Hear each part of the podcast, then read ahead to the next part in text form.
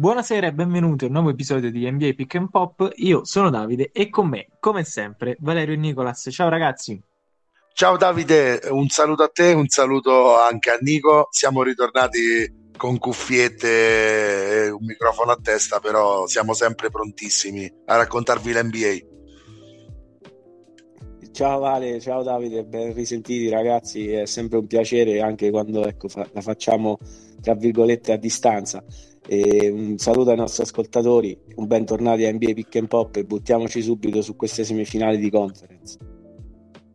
Sì, andiamo subito a capofitto nelle semifinali di conference e partiamo, ti interpello subito Nico, ti rilancio subito la palla con la serie, fino a questo momento una delle più belle, la più bella insieme a Golden State contro, contro Memphis, e cioè la serie tra Milwaukee Bucks e Boston Celtics.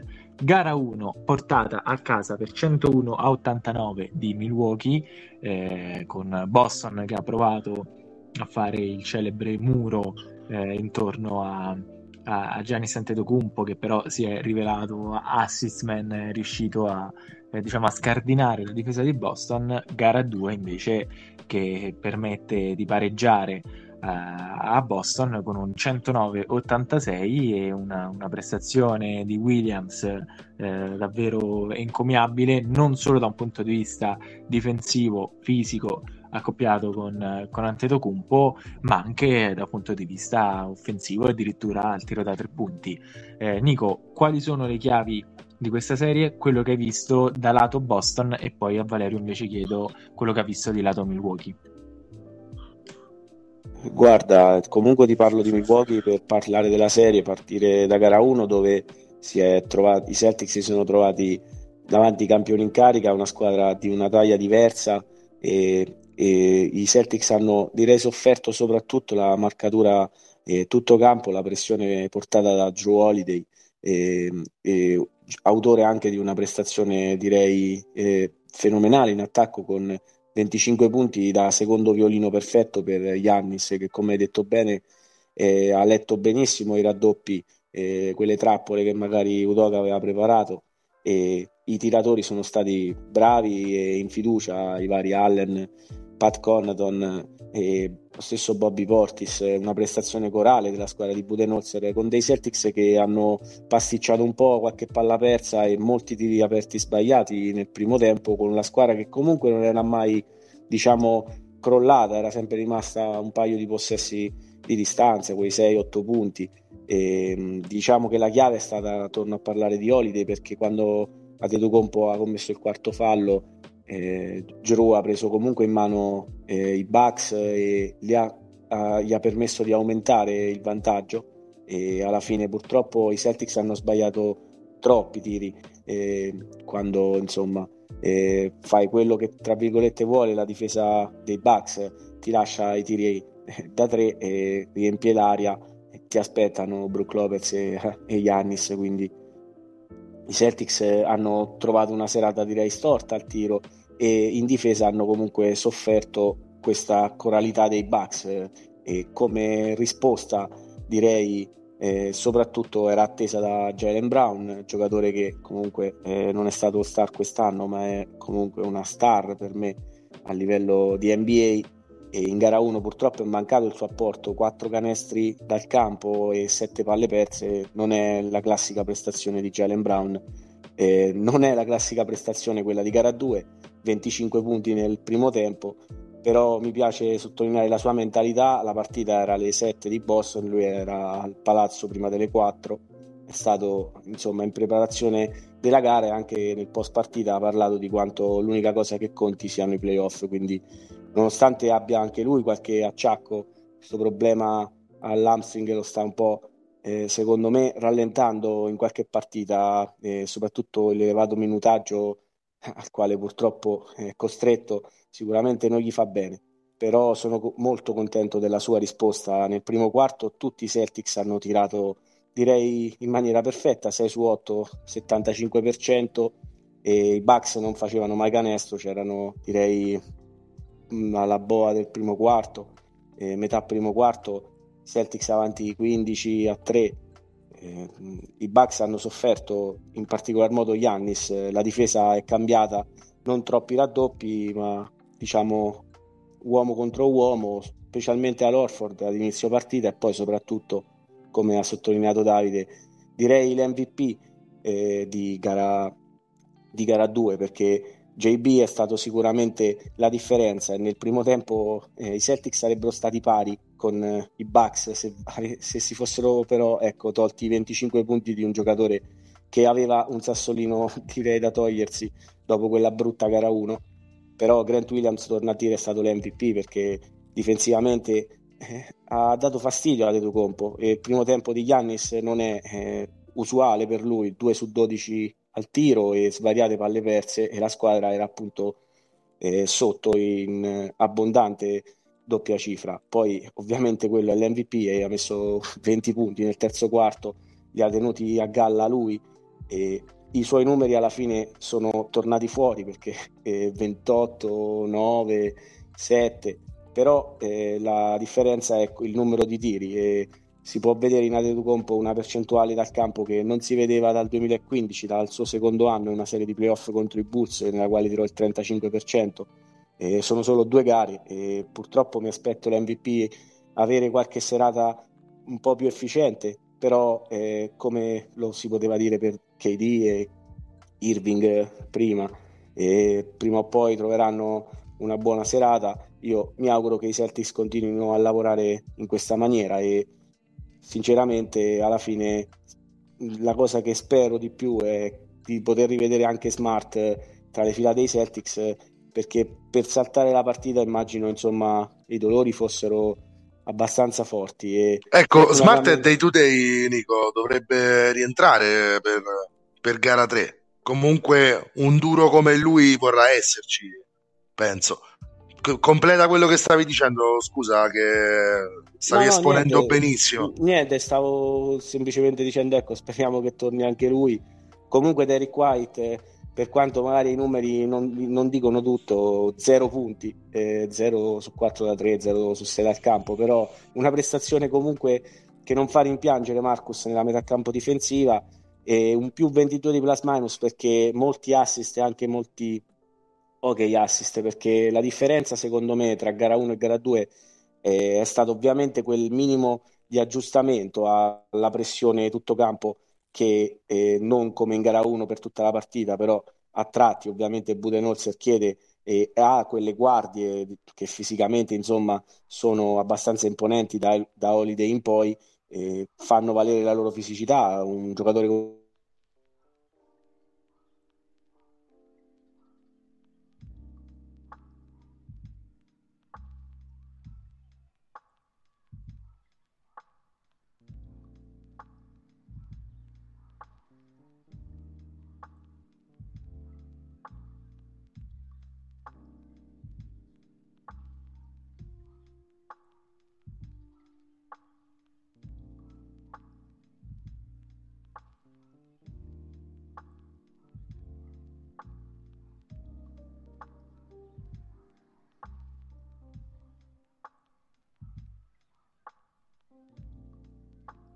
magari fisicità e ovviamente eh, anche la settimana di riposo eh, penso abbia un po' influito su dei Celtics un po' tra virgolette arrugginiti e non, eh, non pronti magari alla sfida dei campioni in carica però eh, rispondere in gara 2 era quello che ci si aspettava e direi che si può andare a Milwaukee con delle buone speranze di cercare di fare uno split come, come lo split hanno ottenuto i Bucks eh, a casa nostra eh, Valerio?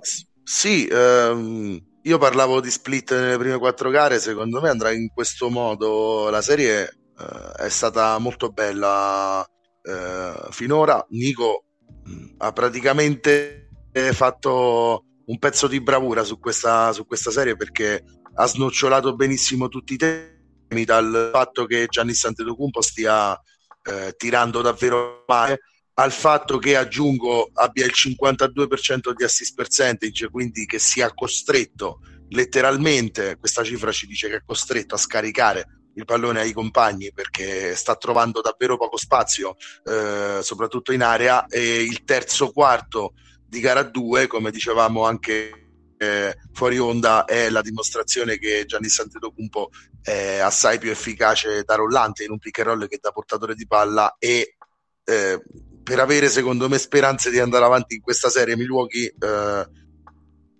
dovranno adottare questo tipo di schema molto di più eh, anche perché eh, a Boston va benissimo che Giannis porti il pallone e sia costretto a inventare una volta, una volta buttatosi in area. Eh, il fatto che Giannis Antetokounmpo stia giocando così male mh, mm, potrebbe essere frutto di due partite giocate male da lui se non fosse che qui c'è lo zampino dei Celtics di un sistema difensivo pazzesco. Anche Kevin Durant e anche Kyrie Irving hanno avuto due serie eh, molto difficili contro questa squadra. Comincia a non essere Valerio, più un caso. Ti faccio, Valerio, ti faccio questa domanda.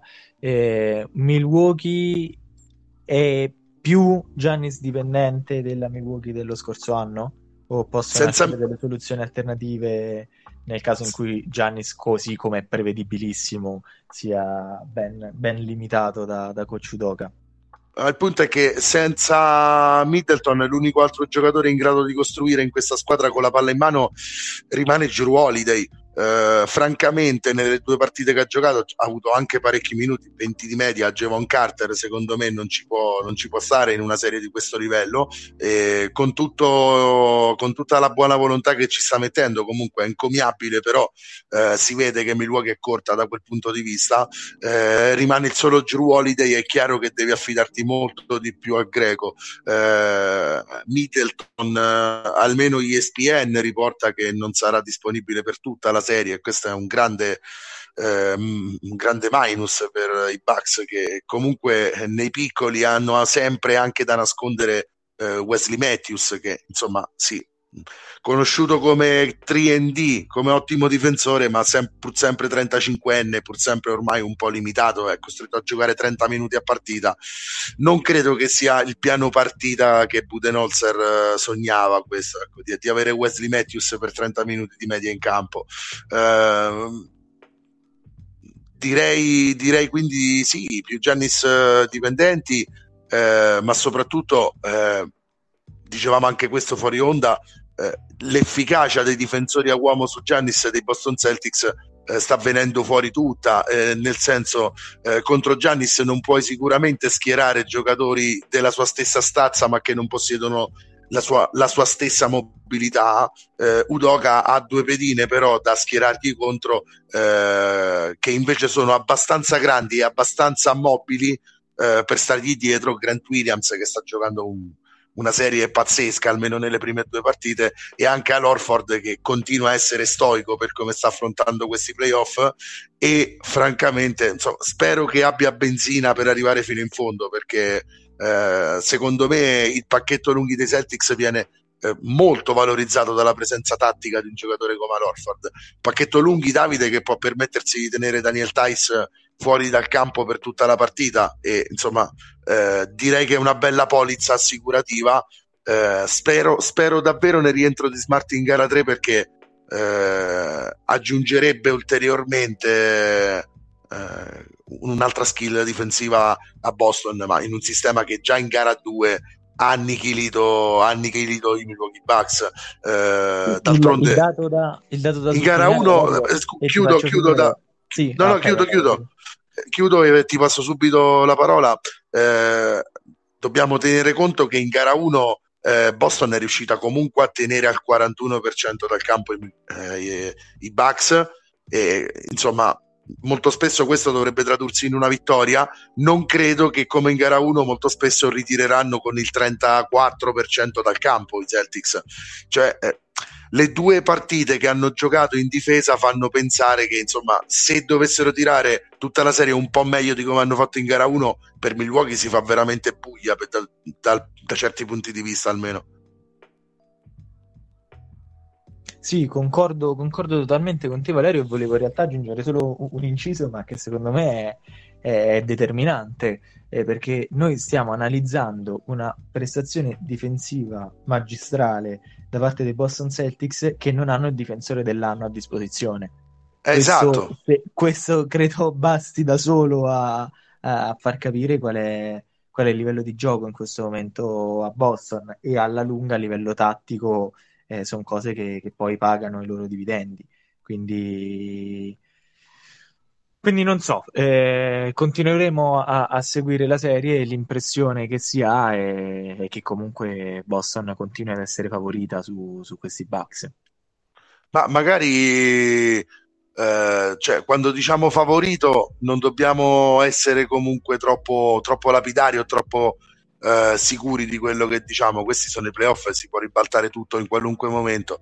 Eh, continuo a ripetere che anche per livello di gioco, Nico, se puoi chiudere tu con, con questa serie, ma continuo a ripetere che a livello di gioco vedo Boston più organizzata e Milwaukee un pochino più, eh, diciamo, vediamo cosa succede mano a mano che la partita eh, va avanti. Ecco, Boston mi sembra un sistema eh, più minuziosamente schierato in campo. Non so se tu, Nico, hai avuto la stessa impressione eh, anche da tifoso, però l'organizzazione di Boston sembra insomma sembra la migliore ad est. Guarda, mi azzardo a dire. Ehm, sicuramente la vedo tatticamente ancora favorita anche io su Milwaukee.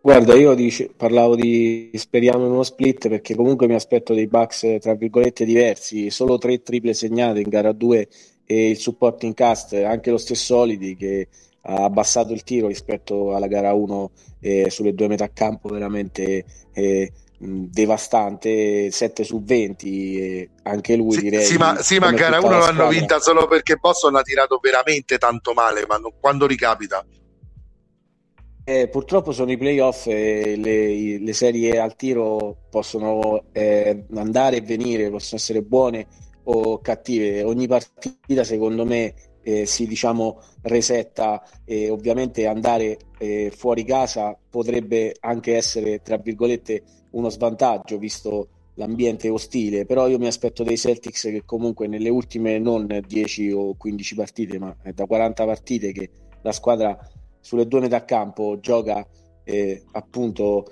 eh, di sistema, eh, ci sono dei principi, ci sono due giocatori che hanno direi eh, il pallino in gioco e se riusciamo magari ad avere come in gara 2 JB che apre la partita e Jason Tatum che invece magari la chiude eh, i Celtics se la possono andare a giocare tranquillamente. Io mi aspetto due partite molto tirate eh, questo weekend ehm, a Milwaukee e la serie, come direi avevamo detto, si preannuncia abbastanza lunga.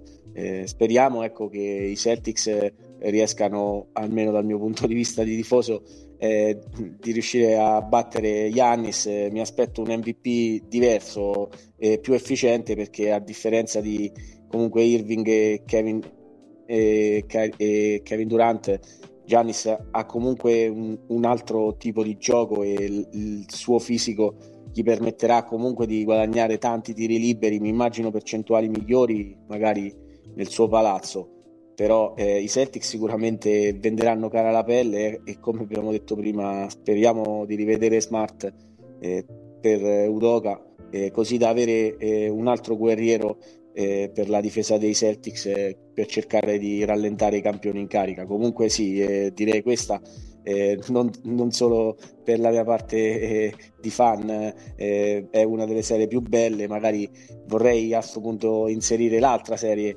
non fosse altro per il risultato che è come quella di Celtics Bucks, il pareggio.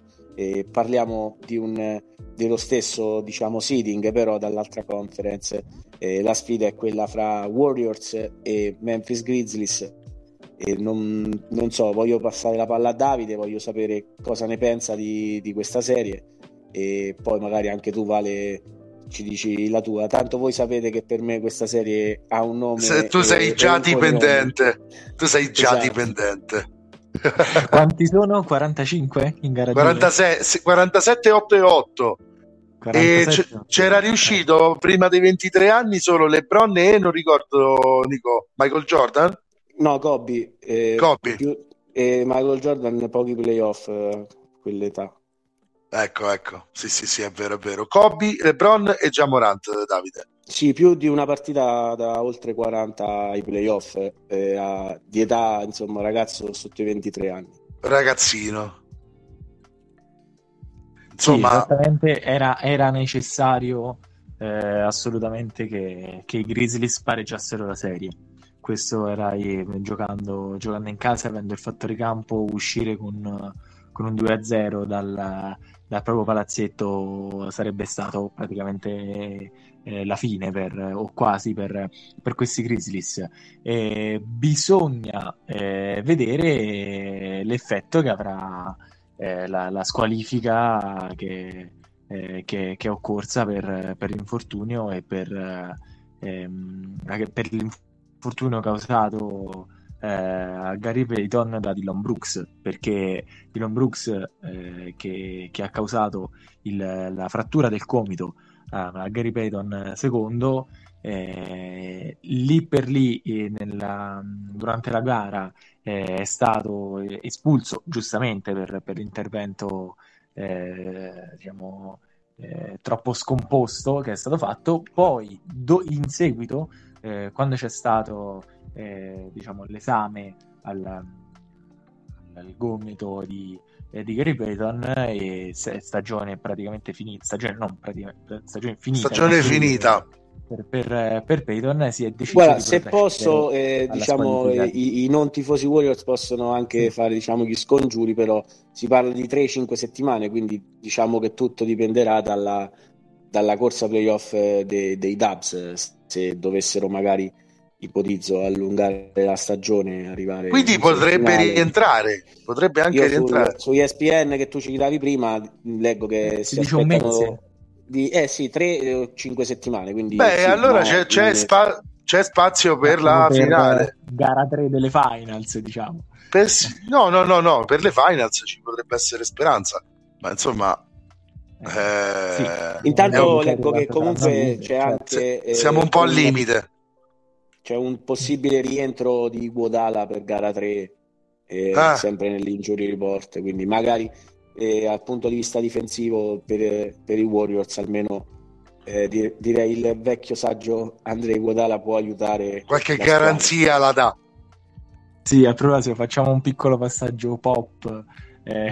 molto bella l'espressione in gara 1 di Guadala quando gli passa davanti eh, Draymond Green espulso anche lui per un, per un flagrant 2 eh, per, per aver dato una eh, una pacca, chiamiamola così, sul, sul petto de- dell'avversario e Green è, è, uscito dal campo dando il 5 a e saltellando come se avesse appena vinto l'anello e Gudala lo, lo, lo, ha guardato immobile con uno sguardo abbastanza inquisitorio. Diciamo, questo, forse c'è, c'è, bisogno un po' di, di, di, di Gudala. Eh, a parte questo, è una gara che qui passo, una, una serie, qui passo il, la palla subito a Valerio perché entriamo un po' più nello, nello specifico dei temi eh, di questo confronto. Ehm, a, Jaren Jackson Jr. Eh, a livello di falli c'è, c'è, un tema e proprio da sollevare, però, perché dovrebbe essere il vero handicap di, di questi Memphis Grizzlies. Eh, sì, Jaren Jackson Jr. Eh, praticamente eh, allora, nove, falli in queste due partite, ma aveva già chiuso eh, la serie contro Minnesota con più di cinque falli di media. Eh, è un giocatore che sì, sì, è stato sottolineato anche in altri, in altri podcast, quindi no, non lo scopriamo noi questo problema, eh, soprattutto che si sta riscontra- riscontrando in questa post-season, eh, in, in, una post-season dove Steven Adams sta scomparendo piano piano, anche perché eh, eh, insomma, sta quasi avendo più, anzi sta avendo un effetto migliore Tillman, che tra l'altro in gara 2 ha giocato anche molto bene. Eh, Jaren Jackson Jr. in questo sistema sarebbe necessario. Ecco, eh, eh, non è la prima partita. In gara 2 è successo un'altra volta eh, che questo giocatore lascia la sua squadra eh, diciamo senza, senza, i suoi, senza il suo contributo per i finali di gara. Eh, per fortuna che esiste già Morente che eh, si sobbarca tutta quanta la baracca, però eh, Jaren Jackson Jr., insomma, anche per il contratto che ha appena firmato, eh, ci si aspetterebbe una consapevolezza diversa in campo. Io, per esempio, il sesto fallo di gara 2 su uno sfondamento proprio guadagnato alla grande da Draymond Green eh, senza, pal- senza palla, praticamente in un'azione lontana dal pallone. eh, ci ho visto tutta l'ingenuità della giovane età di Jaren Jackson Jr., però ai playoff se si vuole andare avanti eh, bisogna maturare molto velocemente. Sarei molto contrario se intercorresse adesso una squalifica a Dillon Brooks anche per eh, più di, di, insomma, della partita in cui è stato tenuto fuori dal flagrant 2 perché eh, praticamente nel primo quarto è avvenuto questo fallo su Gary Payton. Dovesse arrivare ulteriori partite di squalifica sarei molto contrario perché eh, eh cioè il flagrant 2 già comporta l'espulsione in quella partita, lo dicevamo anche con Nico prima di iniziare la puntata, eh, ed è quella la punizione di quel tipo di fallo, che poi eh, questo fallo porti a un infortunio che non porti a un infortunio non può essere una discriminante per dare un'ulteriore punizione. A mio, a mio avviso eh, sarebbe un pessimo segnale, quindi mi aspetto Dillon Brooks in gara 3 in ogni caso. C'è da dire, Nico, che senza Gary Payton c'è una squadra che ha trovato tre tenori, però ecco, ti, ti lancio, un, ti lancio un, uno spunto offensivo e uno spunto difensivo per Golden State. Tre tenori sì, ma Clay Thompson...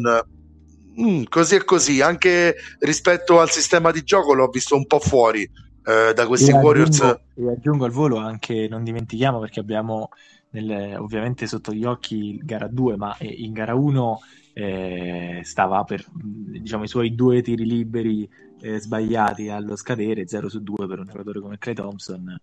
Eh, diciamo, la, la, mano sì. ha tremato abbastanza, poi diciamo, lo schema finale per, per l'appoggio di Giamorante non è entrato, ma eh, altrimenti... Sì, però se posso spezzare una lancia a favore di Clay, comunque la tripla eh, che è balza comunque la vittoria di, in gara 1 l'ha messa Clay Thompson. Ma sì, ma guarda, Nico, le Poi in gara, due, in gara 2 le sue percentuali sono la differenza, le sue e anche quelle di Steph Curry.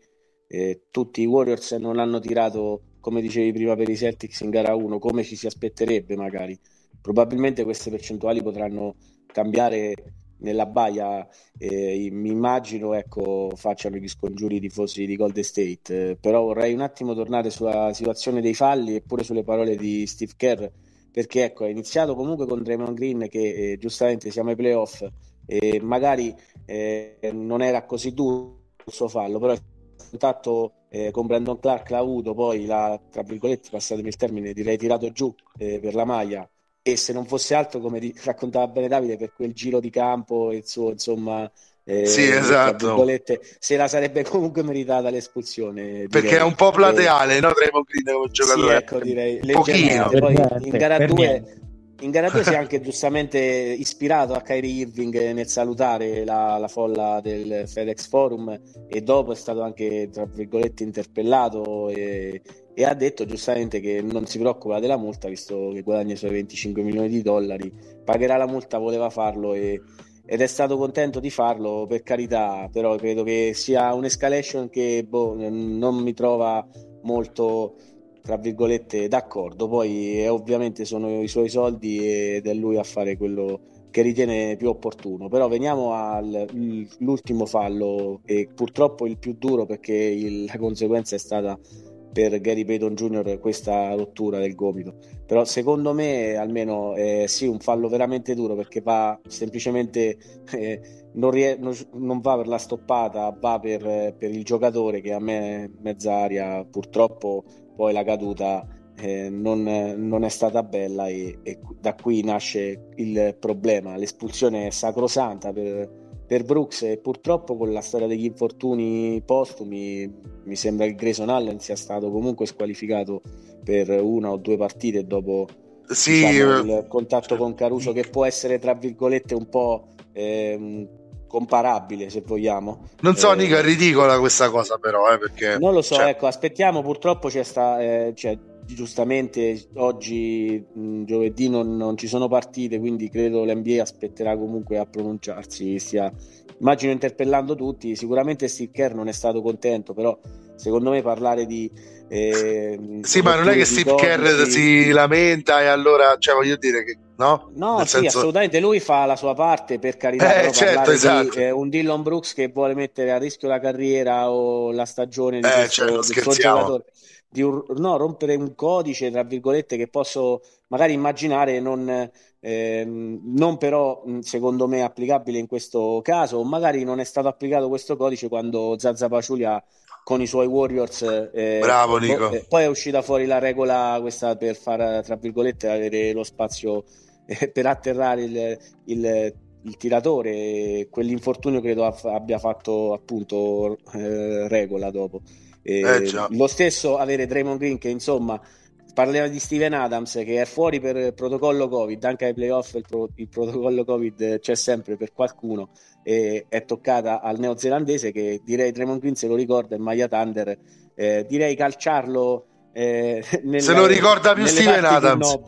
E, ecco sì, Steven Adams, quindi appunto direi Draymond Green non è tra virgolette nuovo a a giocare un po' eh, tra virgolette sulla linea, eh, il che ci, secondo me insomma eh, è, fa parte del gioco e credo però non, non debba insomma, andare così oltre. Mi, mi ricordava quando parlava insomma, dell'infortunio causato da Smart eh, a Kerry durante la stagione, giocate pericolose. Cioè, eh, io credo, mi dispiace che a livello direi sfortuna, di sfortuna per i Warriors stanno magari sempre dalla parte del giocatore che si infortuna, però credo che la fisicità e i contatti facciano parte del gioco. Poi eh, l'espulsione c'è stata, eh, già Morante, parliamo di basket giocato, eh, è stato direi surreale l'ultimo quarto, un'altra volta 18 punti, gli ultimi 15 della squadra e serviranno altre prestazioni come questa per eh, allungare la serie perché i Warriors, ripeto, tireranno meglio, immagino, tra le mura amiche. Sì, mm, tra l'altro Davide, eh, Giamorante carichissimo che uscendo eh, dal campo a fine di, di, gara 2 ha urlato a Steph Curry adesso cominciamo a divertirci, quindi aspettiamoci più volte gliela, gliela detto in faccia, quindi aspettiamoci eh, un paio di partite veramente incredibili al Chase Center. Eh, dicevo, Nico, sempre questo su Gary Payton, che comunque eh, ti volevo lanciare come spunto insieme a Clay Thompson. Eh, Clay Thompson comunque l'ho visto io un pochino avulso. Uh, da questa squadra da quando è rientrato non è che si sia calato perfettamente nel sistema come un tempo ecco a fine regular season aveva avuto delle prestazioni abbastanza incredibili anche al tiro però sappiamo quanto pesano le, reg- la fine delle regular season normalmente. In questi playoff io l'ho visto un pochino psicologicamente un po' fuori dal sistema e anche un pochino forse scavalcato da Jordan Poole eh, nelle gerarchie di questa squadra. Infatti ho avuto una, una sensazione così personale, eh, sicuramente non sarà così, però mm, non lo so, me lo aspetto lontano da Golden State uh, entro un paio d'anni. Clay sì, Thompson. Boh, non lo so, ho avuto questa sensazione, poi ho detto la dico in puntata. E poi invece dal punto di vista difensivo, eh, Gary Payton, perdere Gary Payton eh, nel reparto piccoli è un bel problema eh, per, per, per, Golden State. Eh, è un'arma in meno per fermare Jamorant, Nico. Eh, sì, Vale, se vogliamo, era stato limitato Morante a 34 punti in gara 1 dal figlio del guanto eh, che purtroppo ecco, è andato eh, a, almeno dicevamo di 3-5 settimane eh, non se ne parlerà sì, Thompson, Kerry e Jordan Poole in 3 in gara 2 hanno tirato 6 eh, su 29 eh, da 3 eh, ripeto, non possiamo parlare di Thompson però anche Kerry e lo stesso Poole in gara 2 hanno sofferto eh, sono serate al tiro secondo me che ci possono stare in una serie. Io mi immagino mh, serate diverse eh, tra gli Splash Brother e nella baia. Vedremo. Immagino comunque i Grizzlies vendere cara la pelle e andare sempre a giocarsela perché avere già Morant gli permetterà comunque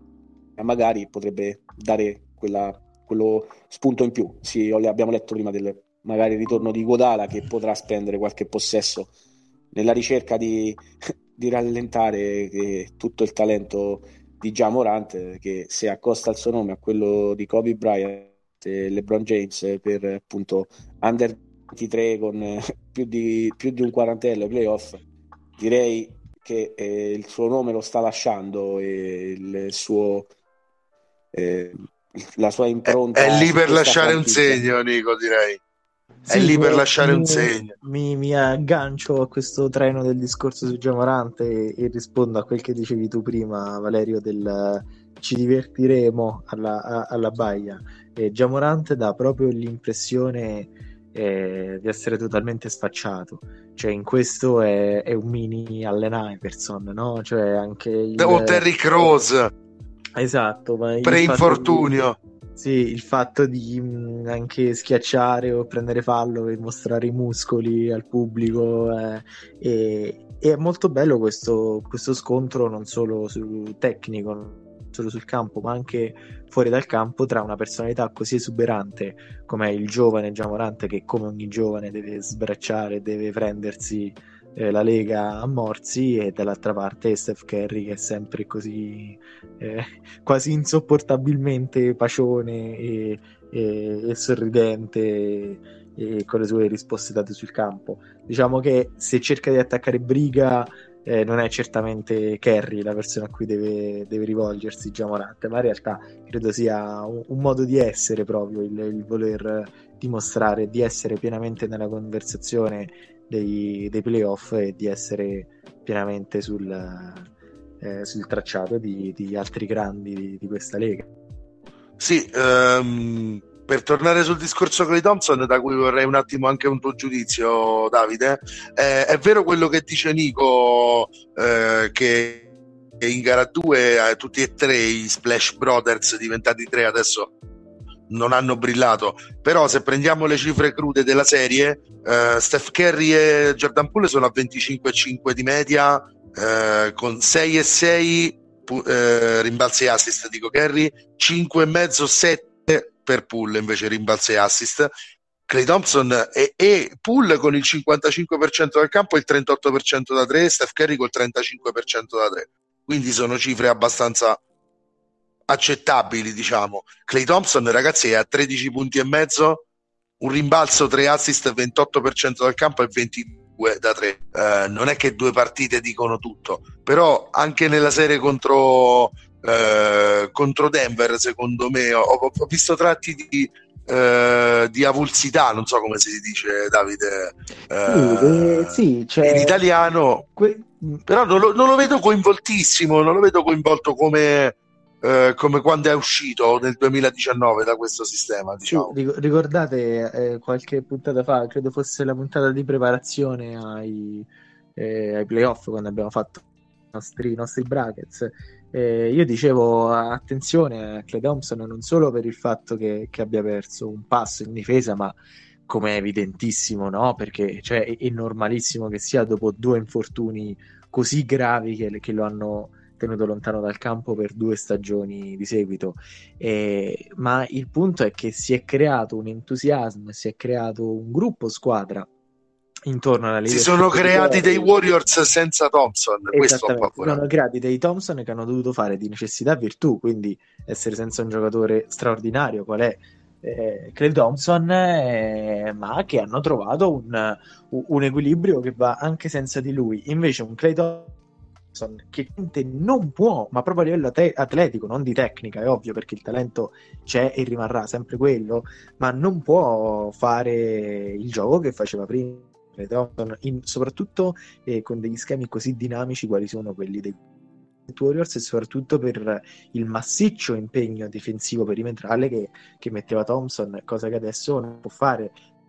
Eh, Thompson è celebre per essere un giocatore che segnava eh, tonnellate di punti facendo alla malapena due o tre palleggi in una partita, adesso sta cambiando proprio il modo di giocare, eh, cerca un po' di più la palla in mano, palleggia di più, eh, è, è, un altro giocatore, è un altro giocatore che in questo momento non combacia alla perfezione con la prima linea dei Golden State Warriors. Io vedo molto di più Clay come sesto uomo, ad esempio, al momento.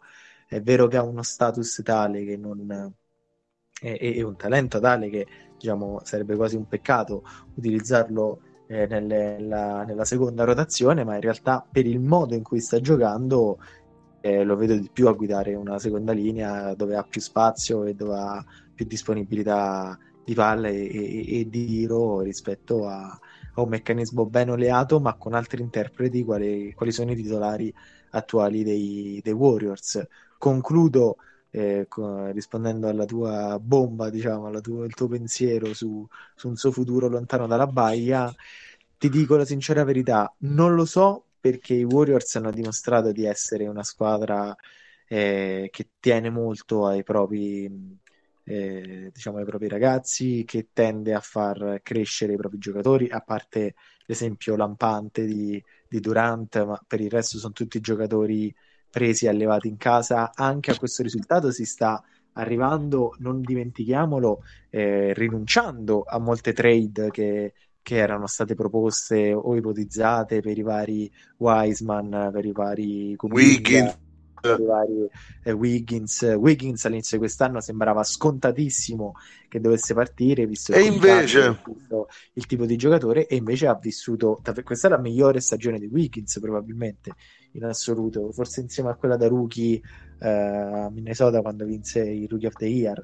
Quindi eh, eh, diciamo che c'è un, uh, una squadra che tende a valorizzare i propri talenti, una squadra che prima ancora dei risultati apprezza il, eh, la crescita comune eh, del, del, proprio team. Quindi non vedo Golden State scaricare Clay Thompson. Ecco, questa è la mia risposta. Che Clay Thompson possa farsi girare le scatole e, e considerarsi ormai avulso dal progetto, come giustamente lo eh, sottolineavi tu, questo è probabile. Cioè, se mai Thompson dovesse andare via, sarebbe secondo me una richiesta del giocatore e non una scelta della squadra. Ehm, potrebbe, essere, potrebbe anche essere una decisione consensuale alla fin fine. E ehm, io ho avuto questa sensazione, Nico, ma cioè, sicuramente mi sbaglio. Però ecco, diciamo chiudiamo guarda, questo no, discorso chiudiamo un attimo Chi, chiudiamo questo discorso su... uh, perché magari il giocatore non è il giocatore che ci ricordiamo dopo un crociato e No, in, certo, è chiaro. Tendine d'Achille, insomma, già io vederlo in campo eh, sono felice, insomma, questo è poco ma sicuro che ha perso un passo in difesa. Eh, direi purtroppo è lampante, gli anni passano per tutti, però io mi auguro, come sempre romanticamente, che questa Meno che per Chris Paul. mi dispiace possa essere sbagliata, eh, eh, che possa chiudere eh, con eh, il suo eh, Splash Brother preferito, nonostante adesso siano tutti nel pool party con il nuovo eh, prodigio, il pool party.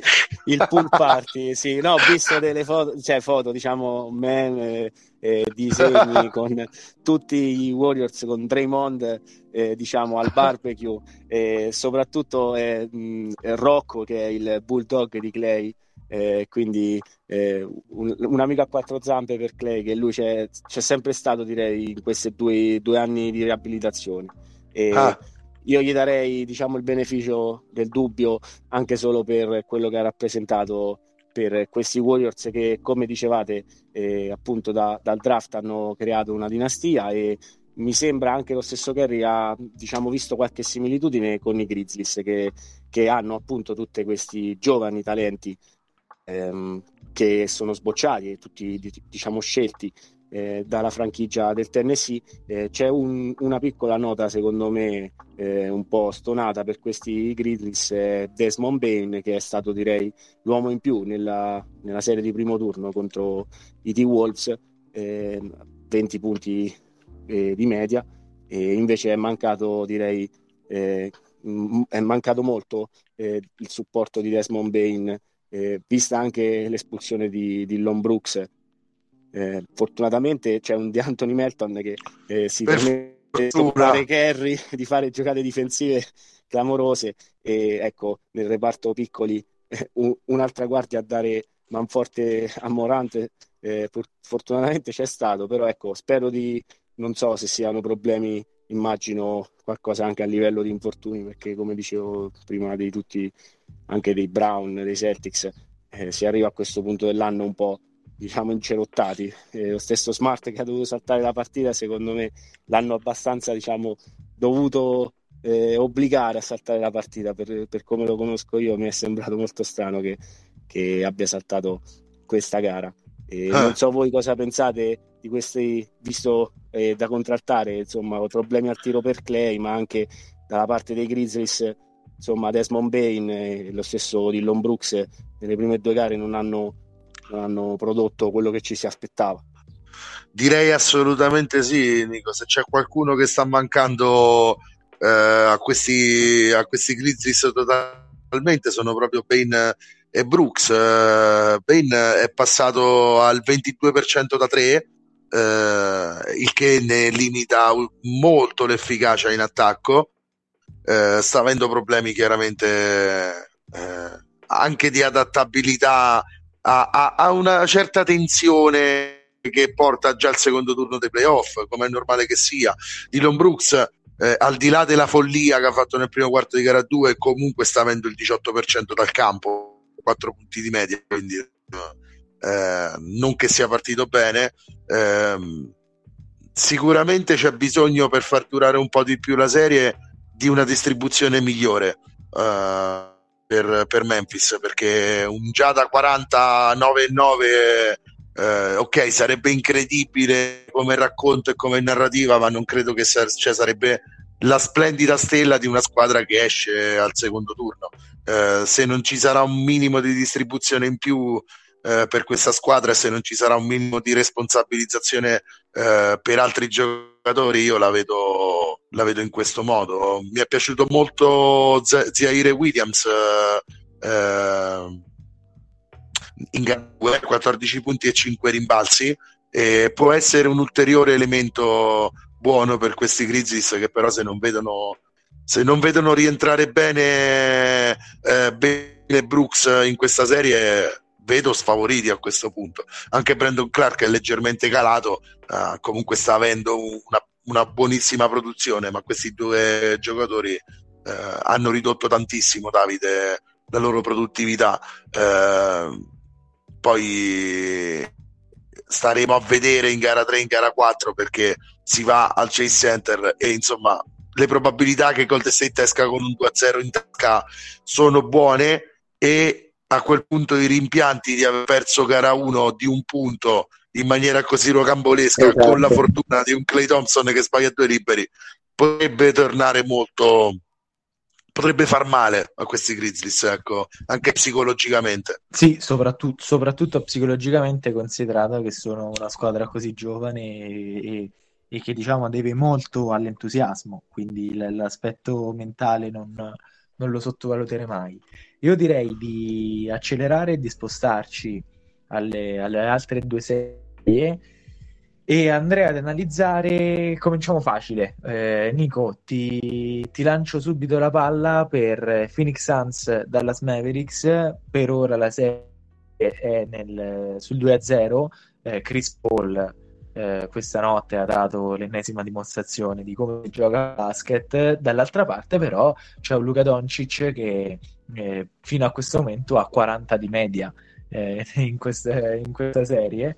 è chiaramente eh, il, il, giocatore centrale, unico baluardo di, eh, di questi Dallas Mavericks. Probabilmente una gara con una prestazione Monster potrebbe anche portarla a casa. Un dato di fatto è che a differenza della prima serie eh, in cui eh, il centro avversario, i due centri avversari, Rudy Gobert e il suo sostituto Hassan Whiteside, eh, permettevano a Dallas di poter giocare piccolo e, e, di no, e, di non avere troppi problemi e preoccupazioni dal punto di vista della difesa del ferro. Eh, adesso con, con un DeAndre Ayton in grande spolvero e totalmente libero, il quintetto così basso dei, dei Mavericks, così leggero, rischia di, rischia di pagare. Sì, guarda Davide, Luca sicuramente purtroppo per i Mavericks un uomo troppo solo al comando Eh, direi che Jalen Branson e lo stesso Spencer Di Guidi sono un po' tornati sulla terra contro una difesa di squadra che ha sì. gli elementi per rallentarli e non è gli Utah Jets che avevano il miglior attacco regular season della Lega, ma difensivamente eh, Colley e lo stesso Donovan Mitchell non hanno direi eh, fermato nessuno dal palleggio e, e, i Mavericks hanno fatto quello che hanno voluto eh, al primo turno. Invece i Phoenix Suns sono fatti di tutt'altra pasta, sono la miglior squadra della NBA per record in questa stagione e avevano appena ritrovato Devin Booker. E alla squadra ha tirato fuori due stazioni corali e direi un po' Jalen Branson, Spencer di Widdy sono tornati su, sulla terra.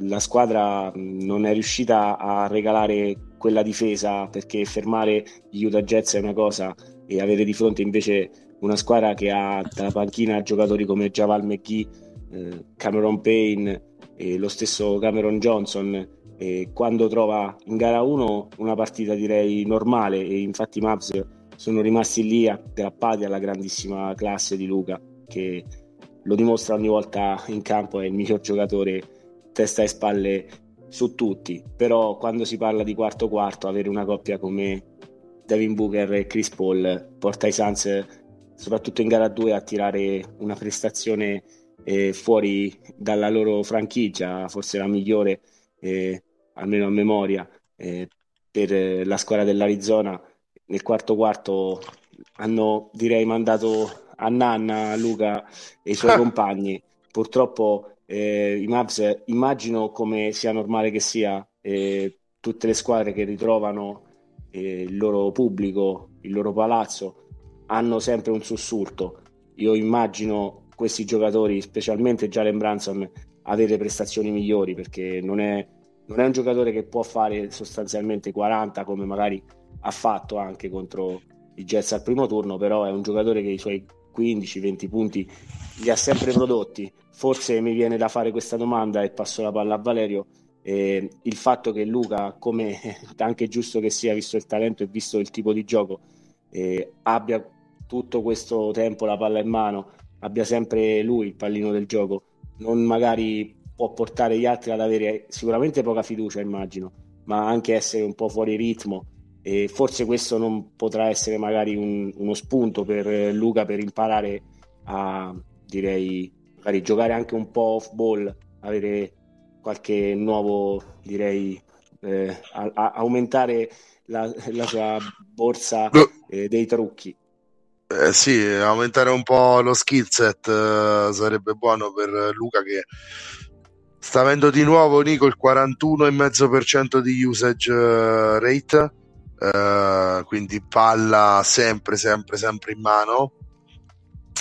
Uh, quando lui è in campo, il defensive rating di Dallas è 132 quindi è tanto buono in attacco quanto in difesa si sta riposando, ma questo è normale perché per fare una serie del genere offensivamente bisogna lasciare qualcosa sul piatto nell'altra metà campo.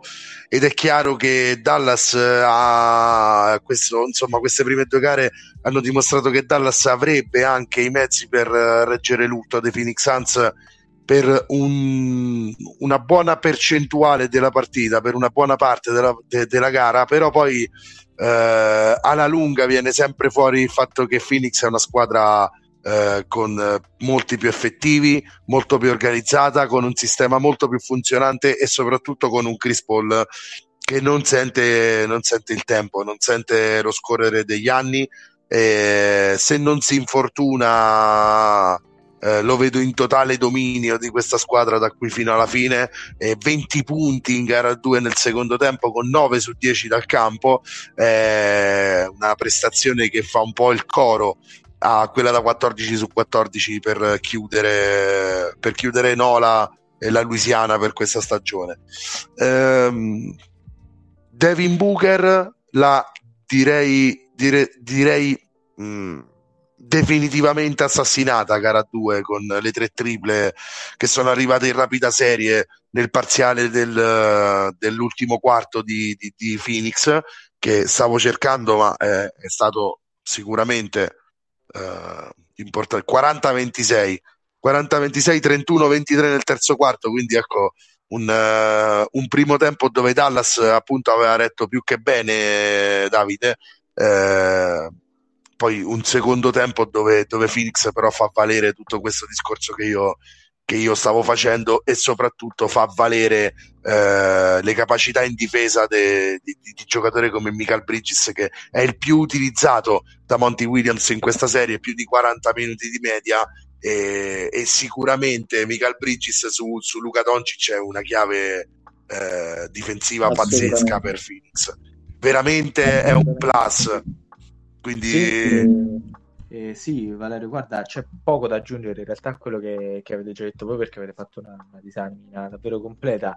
Eh, Michael, Michael Bridges e DeAndre Ayton lo, lo, lo, ripeto secondo me questa è la serie che, che può farli definitivamente venire fuori anche se Bridges l'abbiamo già visto ampiamente anche nella serie con, con i Pelicans, forse anche eh, a causa del, eh, della temporanea assenza di, di Devin Booker.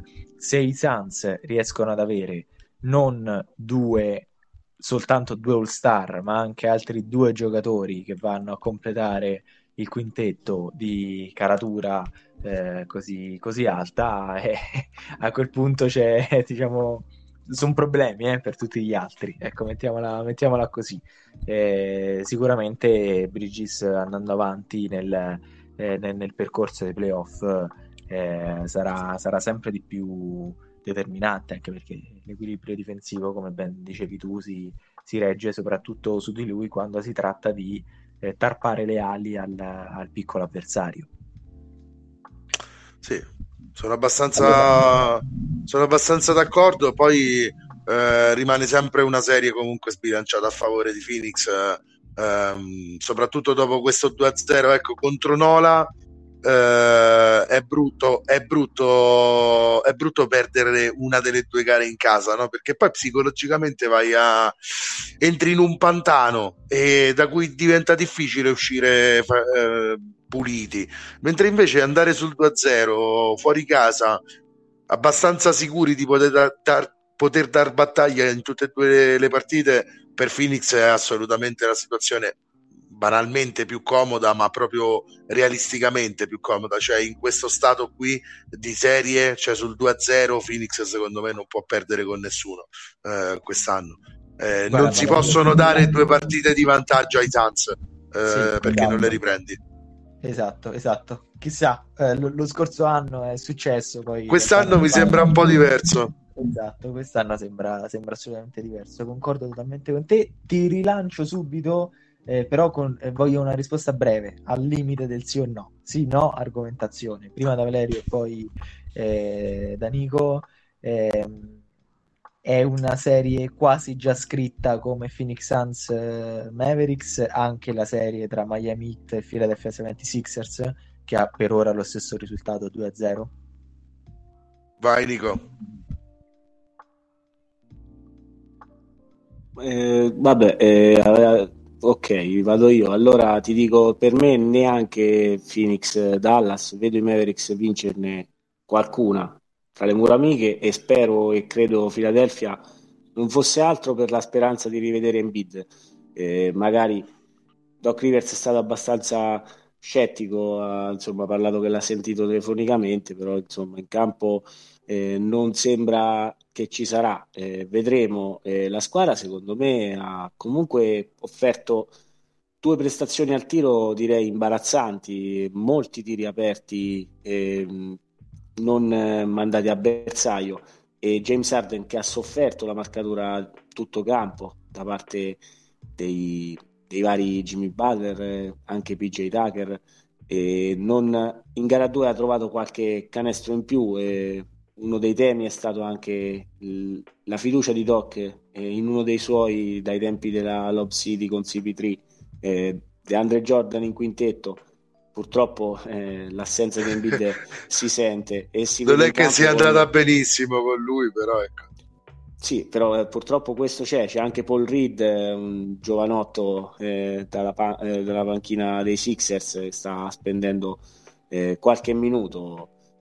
Purtroppo io vedo, vedo molto bene Taris Max, però vedo i Sixers non andare al ritmo, cioè vedo Arden rallentare molto eh, per avere sua, il suo ritmo eh, rispetto invece a Tobias Harris e, e, e Tyrese Maxi che secondo me ovviamente complice anche la grande attenzione che Arden sta richiedendo alla difesa di Spolstra avere magari qualche spazio in più eh, immagino questi tiri poter entrare un po' di più uh, al Wells Fargo Center quindi mi aspetto Philadelphia che, che possa almeno portare a casa una delle due delle prossime due partite.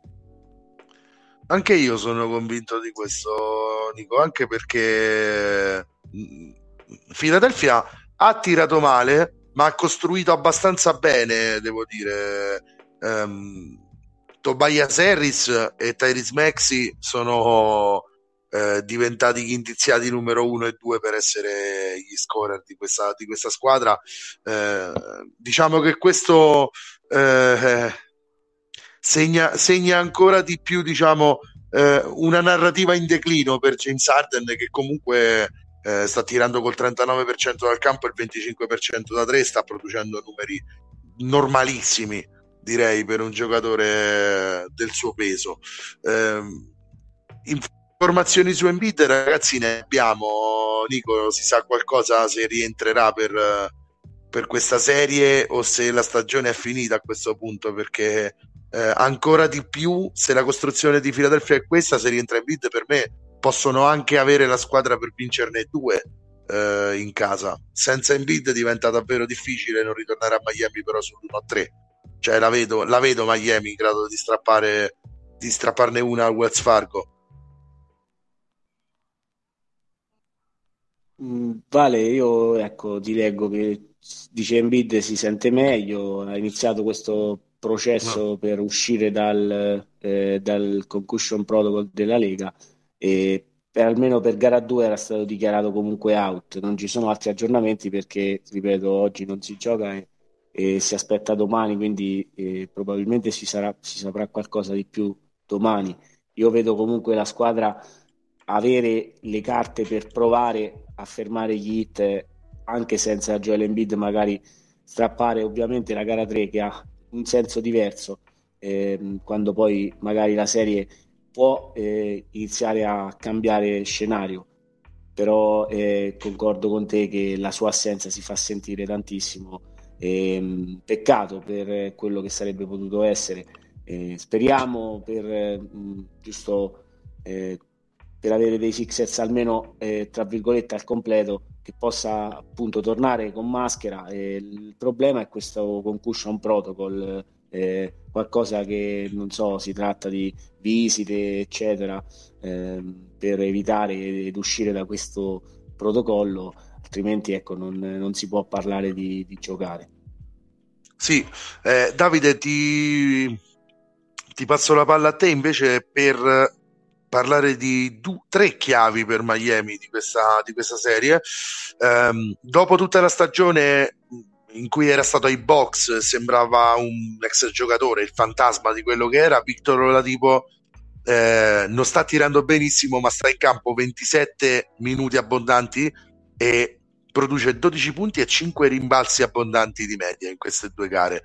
Eh, i due top scorer di Miami invece sono Tyler Irro, 21 punti abbondanti, 4 e 5, eh, col 63% da 3, e poi il giocatore che avevamo detto senza Embiid avrebbe spadroneggiato e così sta facendo, sta rispettando eh, le aspettative, cioè Bama, Bama De Baio che sta eh, viaggiando a 24, 10, 3 e mezzo con l'80% eh, di true shooting. Eh, tre chiavi che ti aspetti ma che non ti aspetti girino così tanto bene. Cioè alla fine questa doveva essere la squadra di Jimmy Butler di, di Kyle Lauri eh, in realtà mi sembra in questo momento in mano eh, ad altri giocatori. Due dei quali direi sono anche Gabe Vincent e Max Truss che eh, cioè in, totalmente inaspettati a inizio stagione ma ormai diventati certezze per Spolstra. Eh, direi anzi che Struss eh, ha definitivamente scalzato Duncan Robinson nelle gerarchie degli hit.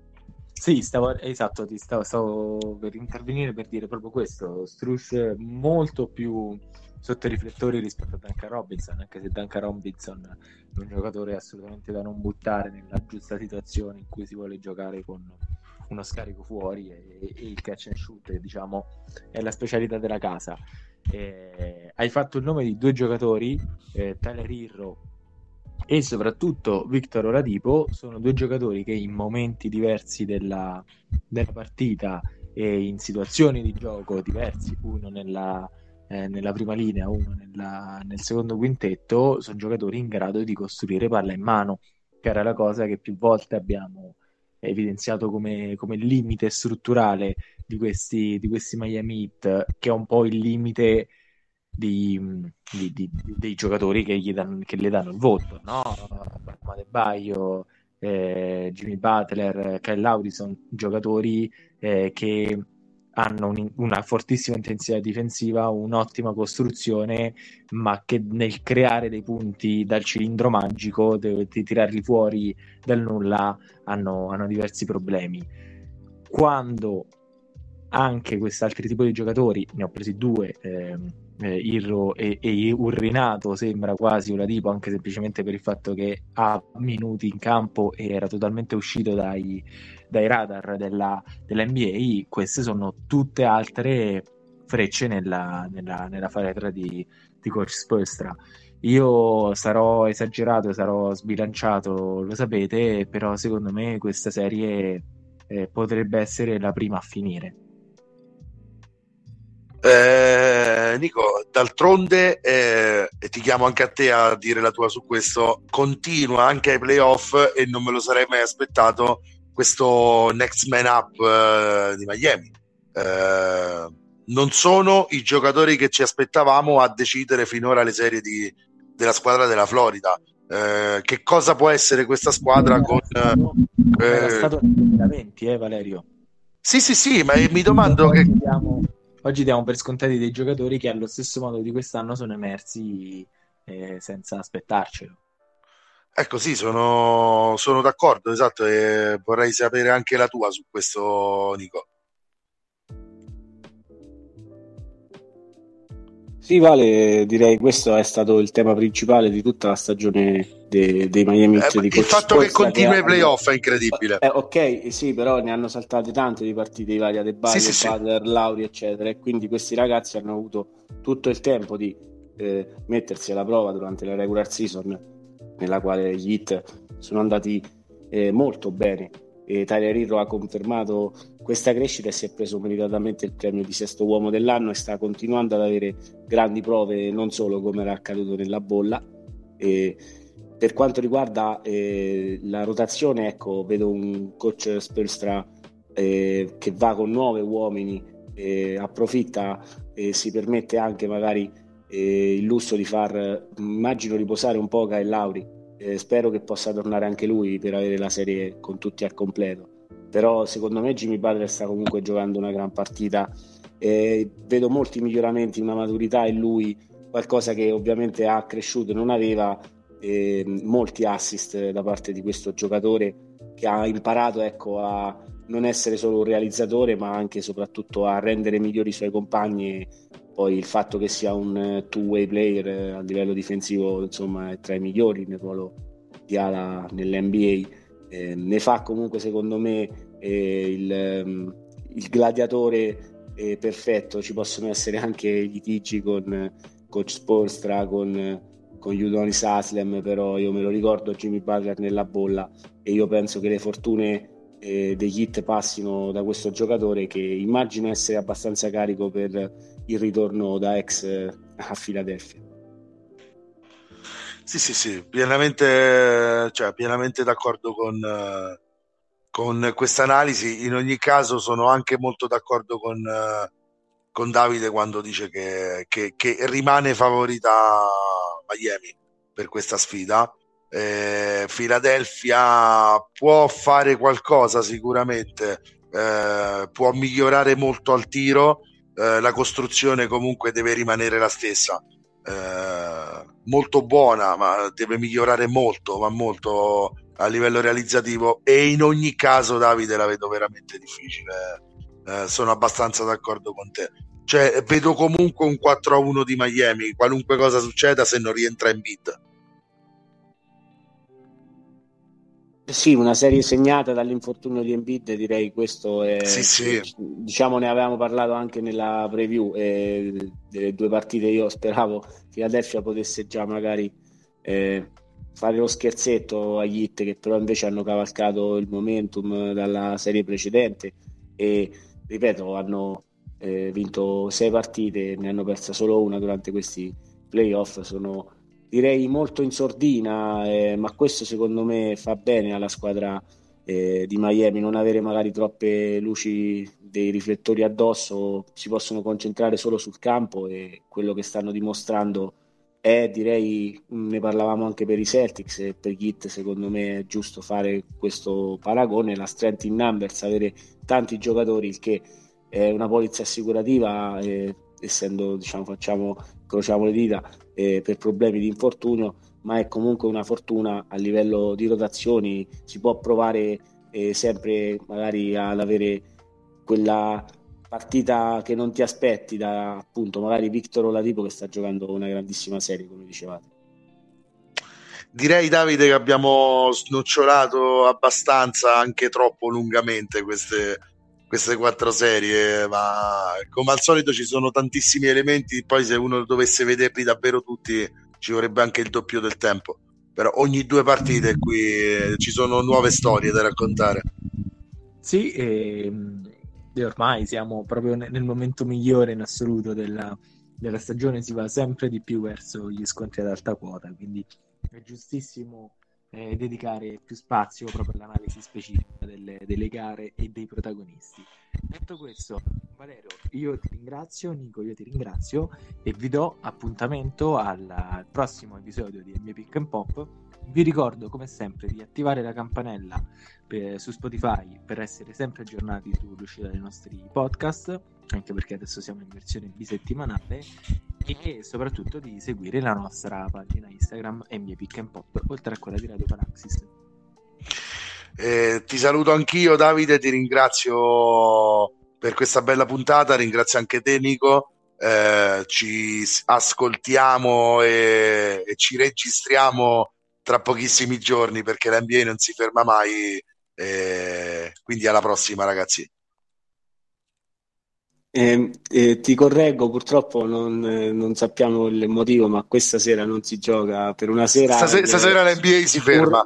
Si ferma e poi si, riporta, eh, si riparte dalle gare 3 e delle le ultime tre quali abbiamo parlato, eh, Philadelphia, Miami e Dallas, Phoenix. Poi si avrà appunto nel fine settimana eh, il il piatto forte con i miei Celtics, eh, con i Bucks e con la serie che si sposta nella baia fra Warriors e Grizzlies. E ecco, dopo aver un attimo ricapitolato il calendario, eh, vi saluto ragazzi, vi ringrazio, ciao Vale, ciao Davide e mh, ricordo a tutti gli ascoltatori di continuare a seguire e sostenere sempre NBA Pick and Pop. E buoni playoff a tutti.